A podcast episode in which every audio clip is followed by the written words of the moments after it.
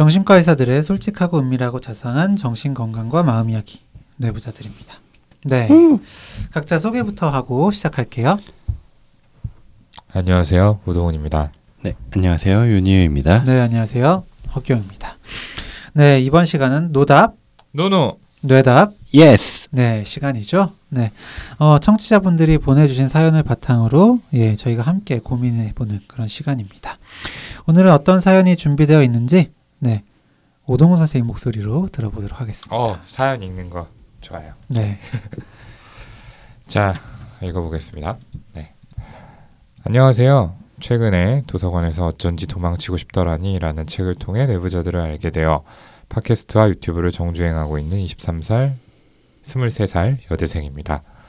글로 제 상황을 정리해 보는 것이 많은 도움이 된다는 선생님의 말씀을 실행해 보고자 이 글을 적게 되었습니다. 저는 이제까지 큰 실패 없이 대부분의 일에서 성공과 칭찬을 들어오던 흔히 말하는 모범생이었습니다. 이렇게 듣고 보면 남들이 부러워하고 자랑하는 거야? 라고 들릴지도 모르겠지만 저에게 있어서 실패의 경험 부족은 저의 가장 큰 약점입니다. 성공의 장점보다 경험해보지 못한 실패가 너무 두려워 확신이 생기기 전에는 아예 포기하거나 합리화하는 경우가 대부분이거든요. 하지만 삶을 살아가면서 확신이 서지 않더라도 반드시 해야 하는 일, 인간관계가 제 발목을 잡았습니다. 중학교 1학년, 제 잘못으로 반 아이들 앞에서 공개적으로 비난을 받는 일이 있었습니다. 이런 관계 실패를 미처 수습하기도 전에 엄마의 질병으로 인해 도망치듯이 전학을 가게 되었습니다. 그 이후로는 내가 잘하면 타인도 나에게 상처 주지 않겠지라는 생각으로 남들이 나에게 기대하는 행동을 요구하지 않는 행동조차 하나하나 맞춰가며 대인관계를 유지하고 있습니다. 때마침 엄마의 화병으로 인한 이유 없는 어지러움증은 엄마의 아픔을 저에게 이야기하는 계기가 되었습니다. 자신의 힘든 점을 이야기하시면서 엄마는 너까지 나를 실망시키면 안 돼. 너라도 내 희망이 되어주어야 해. 라는 이야기를 자주 하셨습니다. 외부의 대인관계에 지쳐 엄마의 사랑을 갈구하던 저는 더욱 엄마께 사랑받기 위해 눈치 빠른 아이가 되어야 했습니다. 이제는 부모님의 기대감이 너무 커져 저를 짓누르고 있는 짐이 되어버렸고 대인관계는 눈치 보고 맞추는 일이 너무 많은 에너지를 소모하지만 그만둘 수가 없습니다. 고등학교 2학년 때 기숙사에 입사하게 되면서 심화된 우울증과 자해, 자살 시도로 치료를 받기도 하였습니다. 하지만 고3이 되어 입시라는 벽을 마주하면서 언제까지 이러고 있을 거냐는 부모님의 말에 또다시 저를 억지로 타이르며 하루만, 일주일만, 한 달만 더 해보자라는 게 벌써 4년이 넘는 시간이 흘렀습니다. 새로운 환경에 새로운 사람들을 만나면서 괜찮아진 듯 보였지만 여전히 바뀌지 않은 제 대인관계 패턴 때문인지 최근에는 제 감정을 조절하기 너무 힘들어지고 이제는 대인관계가 문제인지 우울한 감정이 문제인지 구별조차 안 되는 상황에 이르렀습니다. 힘들게 그만두었던 자해도 다시 시작한 지 6개월 정도가 되어갑니다. 더 이상 그대로 두었다가는 제가 자신을 통제하지 못하고 또다시 잘못된 선택을 반복하게 될까봐 두려움과 불안한 마음이 점점 커져갑니다. 사실 저도 지금 병원에 다니며 약물 치료를 받지 않으면 위험하다는 사실을 알고 있습니다. 이전에 자살 시도를 해왔던 패턴대로 흘러가고 있으니까요. 하지만 여러 생각들이 제가 병원에 가는 것을 망설이게만 합니다. 첫 번째, 부모님은 제가 완전히 다 완치된 걸로 알고 계십니다. 부모님을 실망시켜 드리고 싶지 않은 마음이 제 발목을 잡습니다. 두 번째, 정신과에서 매회기 비용까지는 어떻게 제 힘으로 할 수 있지만 초기 검사 비용이 엄두가 나지 않습니다. 셋째, 이전 자살 시도 방법 중 대부분이 정신과에서 처방받은 약물, 시판 약물의 과다 사용이었습니다. 병원에 가서 진료를 받아도 약물을 제대로 복용할 자신이 없습니다. 넷째, 현재 보건 계열의 국가고시를 통한 면허를 취득하는 학과에 다니고 있습니다. 면허 결격사 외에 정신질환자는 발급이 안 된다는 항목이 있더라고요. 힘들게 졸업했는데 면허를 취득하지 못할까봐 걱정이 앞섭니다. 이렇게 긴 글을 읽어주셔서 감사합니다.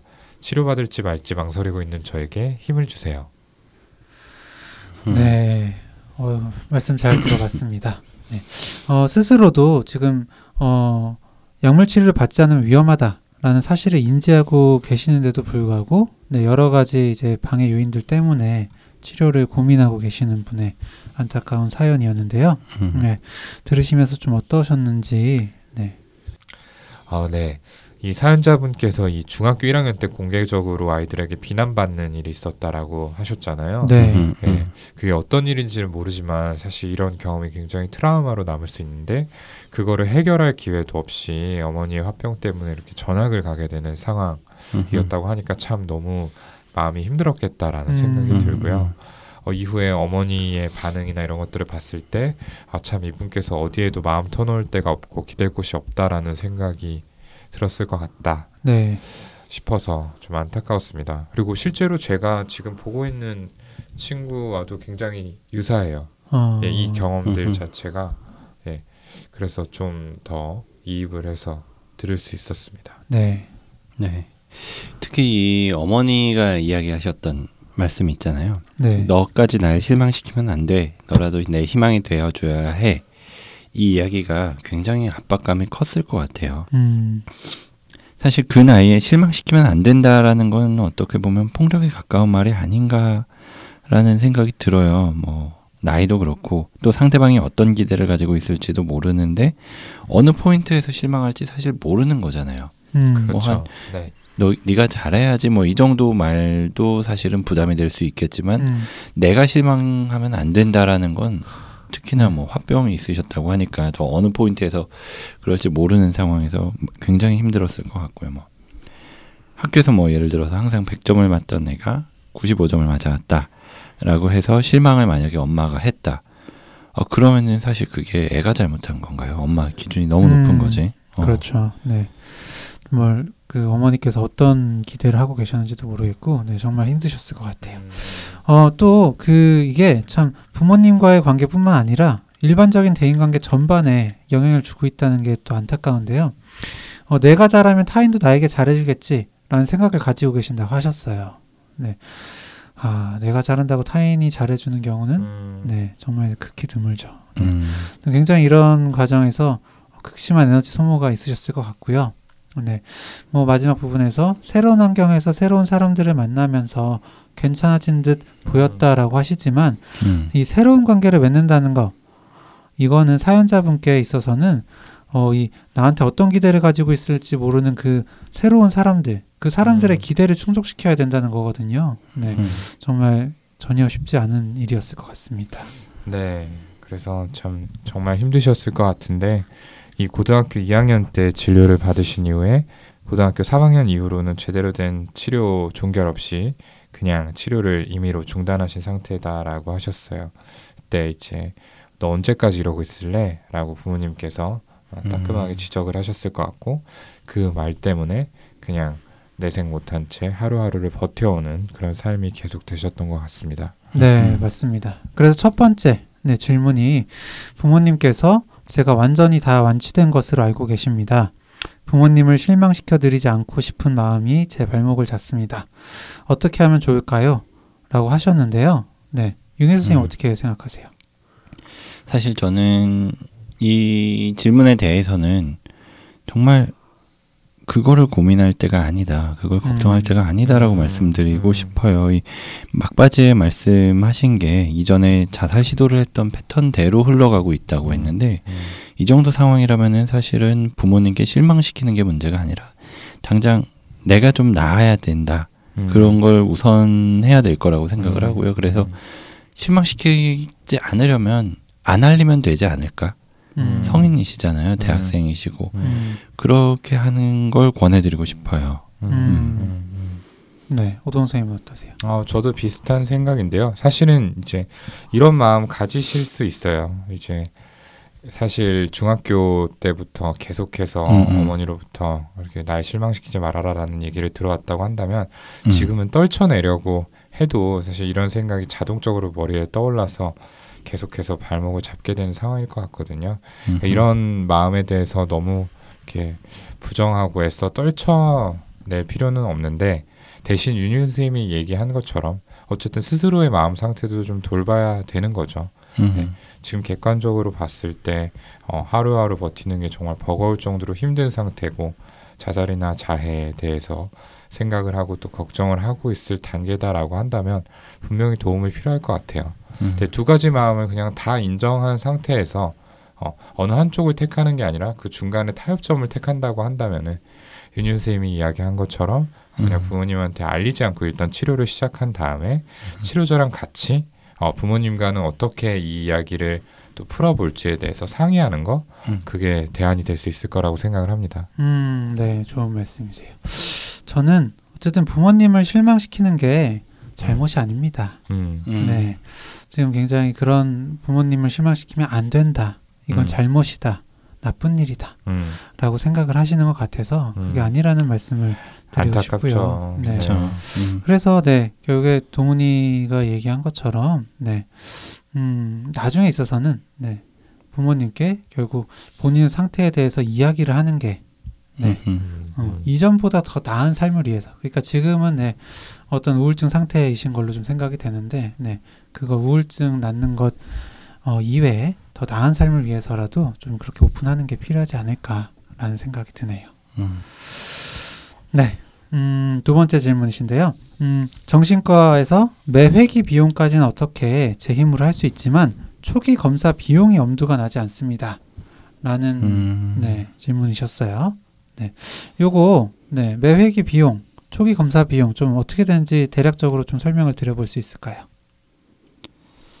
어, 사실 이거를 어떻게 말씀드리기가 쉽지는 않을 것 음. 같아요. 왜냐면은 뭐 병원마다 당연히 차이가 조금씩 있고 음. 그 초기 검사 비용이라는 게 좀 천차만별이기도 하거든요. 그런데 우선은 말씀드리고 싶은 게 그렇게 굉장히 큰 차이가 나지는 않는 경우가 많아요. 물론 뭐 종합심리 검사라든지 여러 가지 검사가 들어가면은 그 단위가 이제 수십만 원대로 넘어가기 때문에 그렇죠. 굉장히 그렇죠. 부담이 될 수 있는데 네.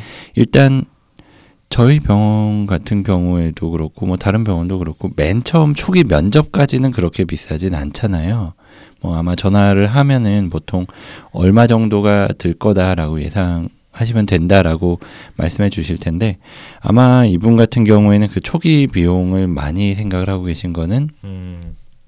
처음에 갔었던 병원에서 음. 그러니까 고등학생 때 갔었던 병원에서는 그 비용이 많이 들지 않았을까 음, 싶어요. 특히나 청소년이기도 했고 처음 병원으로 오는 음. 거기도 했고 하니까 훨씬 더 자세하고 뭐 이런 검사들을 많이 시행을 했을 텐데 뭐 단적으로 뭐 저희 병원 같은 경우에도 뭐 면담 시간이나 뭐 이런 거에 따라서 다르기는 하지만 다른 어떤 자세한 검사까지 들어가지 않는다. 음. 라고만 했을 때는 기본적으로 한 2, 3만 원 이내에 보통 끝이 나는 경우가 많거든요. 아마 그 정도 비용이라면 매회기 비용이 하고도 큰 차이가 나진 않을 거라서 음, 음, 어쨌든 처음 면담을 가는 것 자체는 하실만 하지 않을까 싶은데 음. 허경 선생님 쪽은 어떤가요? 저희도 사실 희운의 병원과 큰 차이는 없습니다. 네, 음. 처음 오시게 되면 음, 당연히 뭐 그 기본 설문지 음. 네, 같은 걸 하고 우울이나 불안이 어느 정도신지, 음. 네, 음, 음. 수면은 어떠신지 이런 걸 체크를 하게 되거든요. 네, 그쵸. 그걸 하고 한 20분에서 30분 혹은 뭐 3, 40분 이제 정도 면담을 하고 약까지 처방 받는다고 하셨을 때도 네. 희우 말한 대로 음, 2만 5천 원 내외, 뭐 3만 원, 그 음. 안쪽 수준인 것 같거든요. 음, 네. 물론 이건 뭐 약을 어떤 걸 쓰느냐, 음. 네. 검사를 추가로 더 하게 되느냐에 따라 그쵸, 분명히 그쵸. 다를 수는 있지만, 음, 네. 아주 그 이후에 네, 매회기 비용과 그렇게 큰 차이는 네. 나지 않습니다. 음. 이후에 이제 재진을 한다고 했을 어. 때는 네. 어, 네. 뭐 어떻게 설명드리면 좋을까요? 네. 20분 면담을 하고 네. 약을 처방받아 가신다 라고 하면 뭐 이것도 어떻게 하느냐 좀 다르겠죠. 그렇죠. 약에 네. 따라서 한, 많이 네. 차이가 나고 음, 만 원에서 한 만 오천 원, 뭐 이만 원, 네, 뭐이 정도 사이에서 음. 왔다 갔다 하지 않을까? 음, 네, 음. 약값 따라서 좀 차이가 많이 나겠네요. 약간 그쵸. 차이가 어. 좀 나는 편이죠. 네, 조금 길게 받아가신 분이라면 아무래도 좀 더 많아질 수밖에 음, 없고. 그렇죠. 그렇죠. 네, 뭐너 그럴 수도 있고 비슷하죠? 네 비슷한 것 같아요. 뭐 어. 물론 상담을 좀 더 심층적으로 한다든지 아니면 음. 다른 방법을 사용하시는 분들은 좀 차이가 더 나긴 하지만 기본적으로는 거기를 벗어나진 않는 것 같아요. 방금 네, 교영이가 말- 말한 선을 벗어나진 않고 뭐 동훈이가 얘기한 것처럼 뭐 약을 한 달치를 받아간다 그러면 당연히 많아질 수밖에 음. 없고. 네 음. 그럴 수밖에 없지만 어. 뭐한 번 진료비 뭐 일주일 음. 진료비로 치면은 그 정도가 든다고 생각을 음. 하시면 거의 벗어나지 않을 것 같아요. 음, 네. 그렇죠. 그러니까 결국 그 매회기 비용까지는 어떻게 하실 수 있다라고 한다면 음. 네 금액적인 부분에서 너무 부담은 가지지 않으셔도 음. 음. 될것 같습니다. 네, 일반적인 경우에서는 그럴 것 같고요. 음. 제가 생각하기에는 약간 초진과 그 초진 후에 진행되는 심리 검사를 약간 혼동하신 것 같다라는 생각도 들어요. 음. 그렇죠. 네. 네. 그 심리 검사는 사실 100% 진행하는 거는 아니거든요. 음. 물론 그렇죠. 필요한 경우엔 저희가 적극적으로 권하기는 합니다만 음. 어떤 분들의 경우에는 그냥 면담에서 파악된 사항들만 가지고서 치료를 진행하는 과정도 있습니다. 음. 그리고 그거는 어쨌건 또 담당하시게 될 주치의 선생님과 상의하실 수 있는 부분이라고 생각을 합니다. 음. 그래서 초진 비용은 방금 두 분이 이야기하신 것처럼 그 사연자분께서 생각하시는 일반적인 비용의 범위에서 크게 벗어나지 않기 때문에 우선은 방문을 하시고 나서 그다음에 음. 상의를 해보시는 게 좋지 않을까 싶네요. 네. 맞습니다. 네. 그리고 세 번째 질문이셨죠. 어, 이전 자살 시도 방법 중에 대부분이 정신과에서 처방받은 약물 그리고 시판 약물의 과다 사용이었습니다. 병원에 가서 진료를 받아도 약물을 제대로 복용할 자신이 없습니다. 라고 하셨거든요. 네. 음. 이 약물을 제대로 복용할 자신이 없다고 하셨는데 음. 이거는 어떤 마음이신 걸까요? 어... 글쎄요. 사실 이것도 진짜 다양한 마음이 있을 것. 같아요. 당장 뭐 자살 시도를 했었던 방법이라는 어떤 트라우마가 있을 수도 있는 거고 음. 내지는 그렇게 많은 약을 모았었다는 것 자체가 꾸준히 복용을 하지 못했기 때문에 쌓여 있었던 약들을 가지고 하셨을 수도 있잖아요. 뭐 시판되는 다른 약을 복용한 것, 경우도 있다고 하셨지만요. 네. 그래서 어, 예전엔 어떤 이유 때문에 잘 못 먹었다. 음. 이거를 좀 더 같이 얘기를 해보는 게 중요할 것 같아요. 음. 특히나 저희가 이제 병원에 가서 뭐 초기 면담 비용이 그렇게 비싸지 않으니까 한 번쯤 꼭 가보시라고 말씀드렸는데 뭐 초기 면담에서도 저는 처음 면담에서도 그 이야기 하시는 경우가 굉장히 많거든요. 약을 처방을 드리려고 하면 어, 아 약에 대해서 나는 이러이렇게 생각한다. 아. 나는 웬만하면 약을 안 먹었으면 좋겠다. 음. 이런 말씀을 하시거나 아니면 그렇게는 아니어도 약이 좀 무섭다. 뭐 이분 이야기하신 음. 것처럼 예전에 이런 경우가 있어서 내가 잘 먹을지 모르겠다. 그런 이야기 하시는 분들 굉장히 많아요. 근데 거기에 대해서 자세히 얘기하는 거 어떤 마음 때문에 약을 못 먹는가를 물어보고 찾아보고 탐색해 보는 게 꽤 정말로 큰 의미가 있거든요. 음. 음. 네. 저는 그 어쨌든 그 약을 받으면 음. 과거에 그 과다 음. 복용하셨던 트라우마 때문에 좀 두려우신가? 음. 음. 네. 라는 생각도 좀 했거든요. 음. 네. 그럴 수 있죠. 음. 네. 근데 어쨌든 그런 경우라도 어, 희유가 말씀드렸던 것처럼 네, 그런 마음 나누시면서 음. 네, 좀 약에 대한 그런 네, 두려움, 음. 네, 음. 공포 이런 걸 좀 내려놓고 네.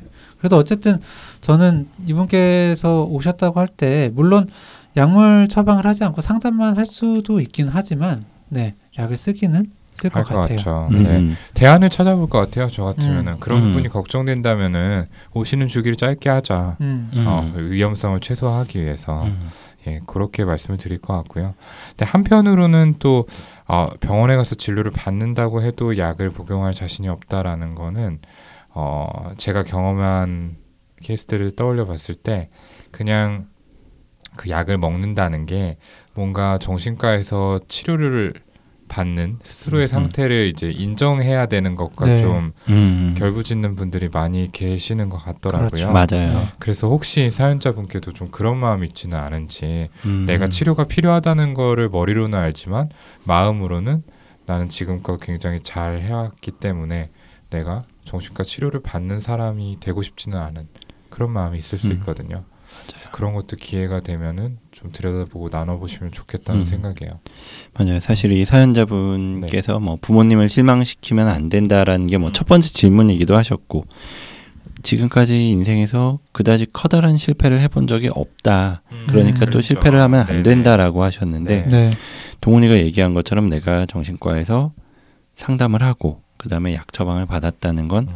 아, 내가 뭔가 문제가 있구나. 지금 제대로 못하고 있구나라는 그런 생각이 들어서일 수도 있을 것 같거든요. 실제로 뭐 진료실에서 그런 말씀하시는 분들 많이 봬요. 네. 많이 뵙는데 계속 잘 말씀을 드리죠. 이게 먹는다고 해서 내가 정말로 뭐 정신질환을 진단을 받은 거긴 하지만 그게 치료가 되지 않는 것도 아니고 어. 치료를 했을 때는 분명히 굉장히 기능이 나아지고 어. 훨씬 더 괜찮은 삶을 살 수 있다. 그리고 지금 당장은 도움을 받지만 나중에는 결과적으로는 시기가 지나가고 병이 치료가 되면 스스로 극복을 하고 훨씬 더 나은 삶을 살 수가 있다. 그렇게 말씀을 드리거든요. 네. 어, 희우 얘기 듣다 보니까 되게 빠져드는 느낌이 드네요. 음. 되게 네. 눈빛이 부담스러웠는데. 음, 근데 사실입니다. 네. 음. 어쨌든 네, 이 복용할 자신이 없다라는 마음에 대해서 더 좀 더 잘 들여다 보셨으면 좋겠고요. 어, 마지막으로 네 번째, 네, 현재 보건 계열에 국가고시를 통한 면허를 취득하는 학교에 다니고 있습니다. 먼- 면허 결격 사유에 정신질환자는 발급이 안 된다는 항목이 있더라고요. 힘들게 졸업했는데 면허를 취득하지 못할까봐 걱정이 앞섭니다. 라고 되어 있습니다. 네, 실제로 이런 항목이 있죠. 네, 음, 있죠. 음. 네. 네. 하지만 단서가 붙어 있죠. 네. 네. 다만 전문의가 의료인으로서 적합하다고 인정하는 사람은 그러하지 아니하다라는 그렇죠. 음, 음. 항목이 있습니다. 이거는 사실 저희가 어, 다 봤죠. 음, 면허 그쵸. 발급을 할 때 진료를 받고 음. 이 부분에 해당되는지 되지 않는지에 대해서 이제 검증을 받은 후에 진단서 개념의 어, 서류를 제출을 하게 되어 있습니다. 네. 맞습니다. 일단은 그 결격 사유에 보면은 뭐 그 제3조 제1호에 따른 정신질환자 라고 음, 되어 있고요. 두 네. 번째로는 마약, 대마, 향 정신성 의약품 중독자. 음, 세 번째로는 금치산자, 한정치산자라고 되어 있는데 뭐 음. 금치산자, 한정치산자는 해당 사항이 없으시고 음, 네. 음. 이런 마약, 대마, 향 정신성 의약품 중독자도 해당이 음, 없으시죠. 음. 네, 만약에 해당을 하신다면 네, 정신질환자이실 텐데 이 정신질환자라고 할 때 여기서는 음, 정신병, 그러니까 기질성 정신병을 포함한 뭐 음. 인격장애, 알코올 및 얄무 중독, 그리고 비타 비정신병적 정신장애 가진 자를 말한다라고 되어 있어서 음. 어, 이 기타 비정신병적 정신장애 여기 해당하실 수는 있어요. 음, 음. 네. 하지만 아까 동훈이가 말씀드렸듯이 다만 전문의가 의료인으로 적합하다고 인정하는 사람은 그러하지 아니하다. 그러니까 말이 어려운데 음, 결국 가능하다는 겁니다. 음, 음, 네. 그렇죠. 네. 실제로 어떨까요? 본 적 있으세요? 사실 실제로 주변에서 꽤 보는 것 같아요. 그러니까 뭐 의사 중에서도 음. 심지어 뭐 동료인 친구들 중에서도 정신과에 다니고 있는 음. 사람들을 알고 있는 경우가 있고 음, 아니면은 제 진료실을 오시는 분들 중에서도 뭐 몇몇 분들을 보기도 하는데 그분들을 보면은 음, 기능이 막 굉장히 떨어져 있거나 그렇진 않아요. 일은 계속 하고 계신데 그 일에서 받는 여러 가지 스트레스 때문에 뭐 음. 불안하기도 하고 아니면 음. 우울하거나 아니면 잠을 못 주무시거나 그러기도 하는데 음, 어느 정도 그 판단이 확실히 서는 것 같아요. 아, 이분은 지금은 진료를 하기가 어려운 상황인 것 같다. 정말로 심하게 우울증이나 이런 공황장애나 이런 게 굉장하게 심한 것 같다. 인 경우와 일은 그래도 어느 정도 할 수 있고 특별히 판단 능력이나 이런 데 문제는 없지만 어쩌면은 그 불안 자체 때문에 너무 스트레스를 많이 받는 것 같다. 이런 게 꽤 나뉘어서 보이거든요. 그래서 앞서 말씀드린 좀 기능상에도 문제가 있으신 것 같다라고 하면은 좀 약간 쉬시는 게 좋을 것 같다라든지 이런 권유를 드리기도 했었던 것 같고요. 음, 네. 어, 그럼에도 염려가 좀 되실 수는 있을 것 같아요. 근데 이제 최근에 이 기능 저하 정신 질환자라는 개념이 도입된다라는 소식이 있었습니다. 그러니까 이런 면허나 자격 취득에 있어서 사실 정신 질환자가 어느 정도 제한이 있었던 거는 사실인데 이 기능 저하 정신 질환자라고 해서 조금 더 증상이 심한 질환으로 실제적으로 직업적인 수행에 문제가 발생하는 경우를 별도로 분리를 하겠다는 거죠. 그래서 이 개념에 속하지 않는 뭐 우울증이라든지 불안증이라든지 상대적으로 가벼운 증상으로 정신과 치료를 받는 분들의 경우에는 면허나 자격 취득 기준에 있어서 뭐 특별한 불이익을 받지 않도록 그 기준들을 완화하거나 폐지할 거다 라는 공고가 있었습니다. 음. 네. 뭐 어쨌든 앞으로 이렇게 바뀔 가능성도 높고요. 그렇죠. 음. 실제로 네 의료인 진료 많이 봅니다. 음. 정말 마- 진료 많이 보시고요. 특히 대학병원에 있을 때는 뭐 대학병원에 이제 뭐뭐 간호 선생님이나 의사 음. 선생님이나 진료 보러 오시는 분들 많이 계시죠. 네? 그렇죠. 네. 네. 정말 걱정이 된다면 어떻게 대학병원 본인이 네. 그 근무하는 근무하는 병원에 와서 진료를 받으시겠어요. 네, 음. 네, 네. 네, 어, 생각하시는 것만큼 그렇게 네, 음. 어, 면허 자체에 문제가 있지는 않을 것 같거든요. 네, 제가 음. 생각해도 너무 걱정하실 필요 없으실 것 같고요. 음. 근데 오히려 어쨌든 그 진단을 통해 가지고 수행에 문제가 없다 라는 판정을 받기 위해서는 지금 잘 치료를 받으시는 게 음. 더 맞지 않을까라는 생각도 드네요. 맞습니다. 맞아요. 네. 그래서 실제로 이렇게 일을 하시는데 보건 계통으로 일을 하시는데 문제가 있을 음. 정도의 증상이 있다면 사실은 그거는 치료를 정말로 받으셔야 되는 게 맞는 거고요. 음, 근데 그런 거를 동훈이가 말한 것처럼 지금부터라도 관리를 하고 치료를 받으면 음. 시험을 보고 실제로 면허를 취득할 당시에는 훨씬 더 나아져 있을 수 있는 거니까요. 음, 그렇죠.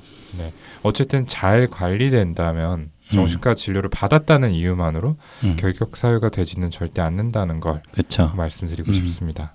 음, 네, 좋습니다. 네, 오늘 힘든 사연 보내주신 사연자분께 네, 저희의 뭐 이야기가 조금이라도 도움이 되셨으면 좋겠고요. 어, 지금까지 네, 부모님을 위해서, 네, 주위에 있는 사람들을 위해서 네, 너무 살아오신 것 같은데 정말 앞으로는 좀 더 본인을 위해서 사셨으면 좋겠고요. 네, 정말 치료가 그 시작이 되셨으면 좋겠다라는 생각이 듭니다.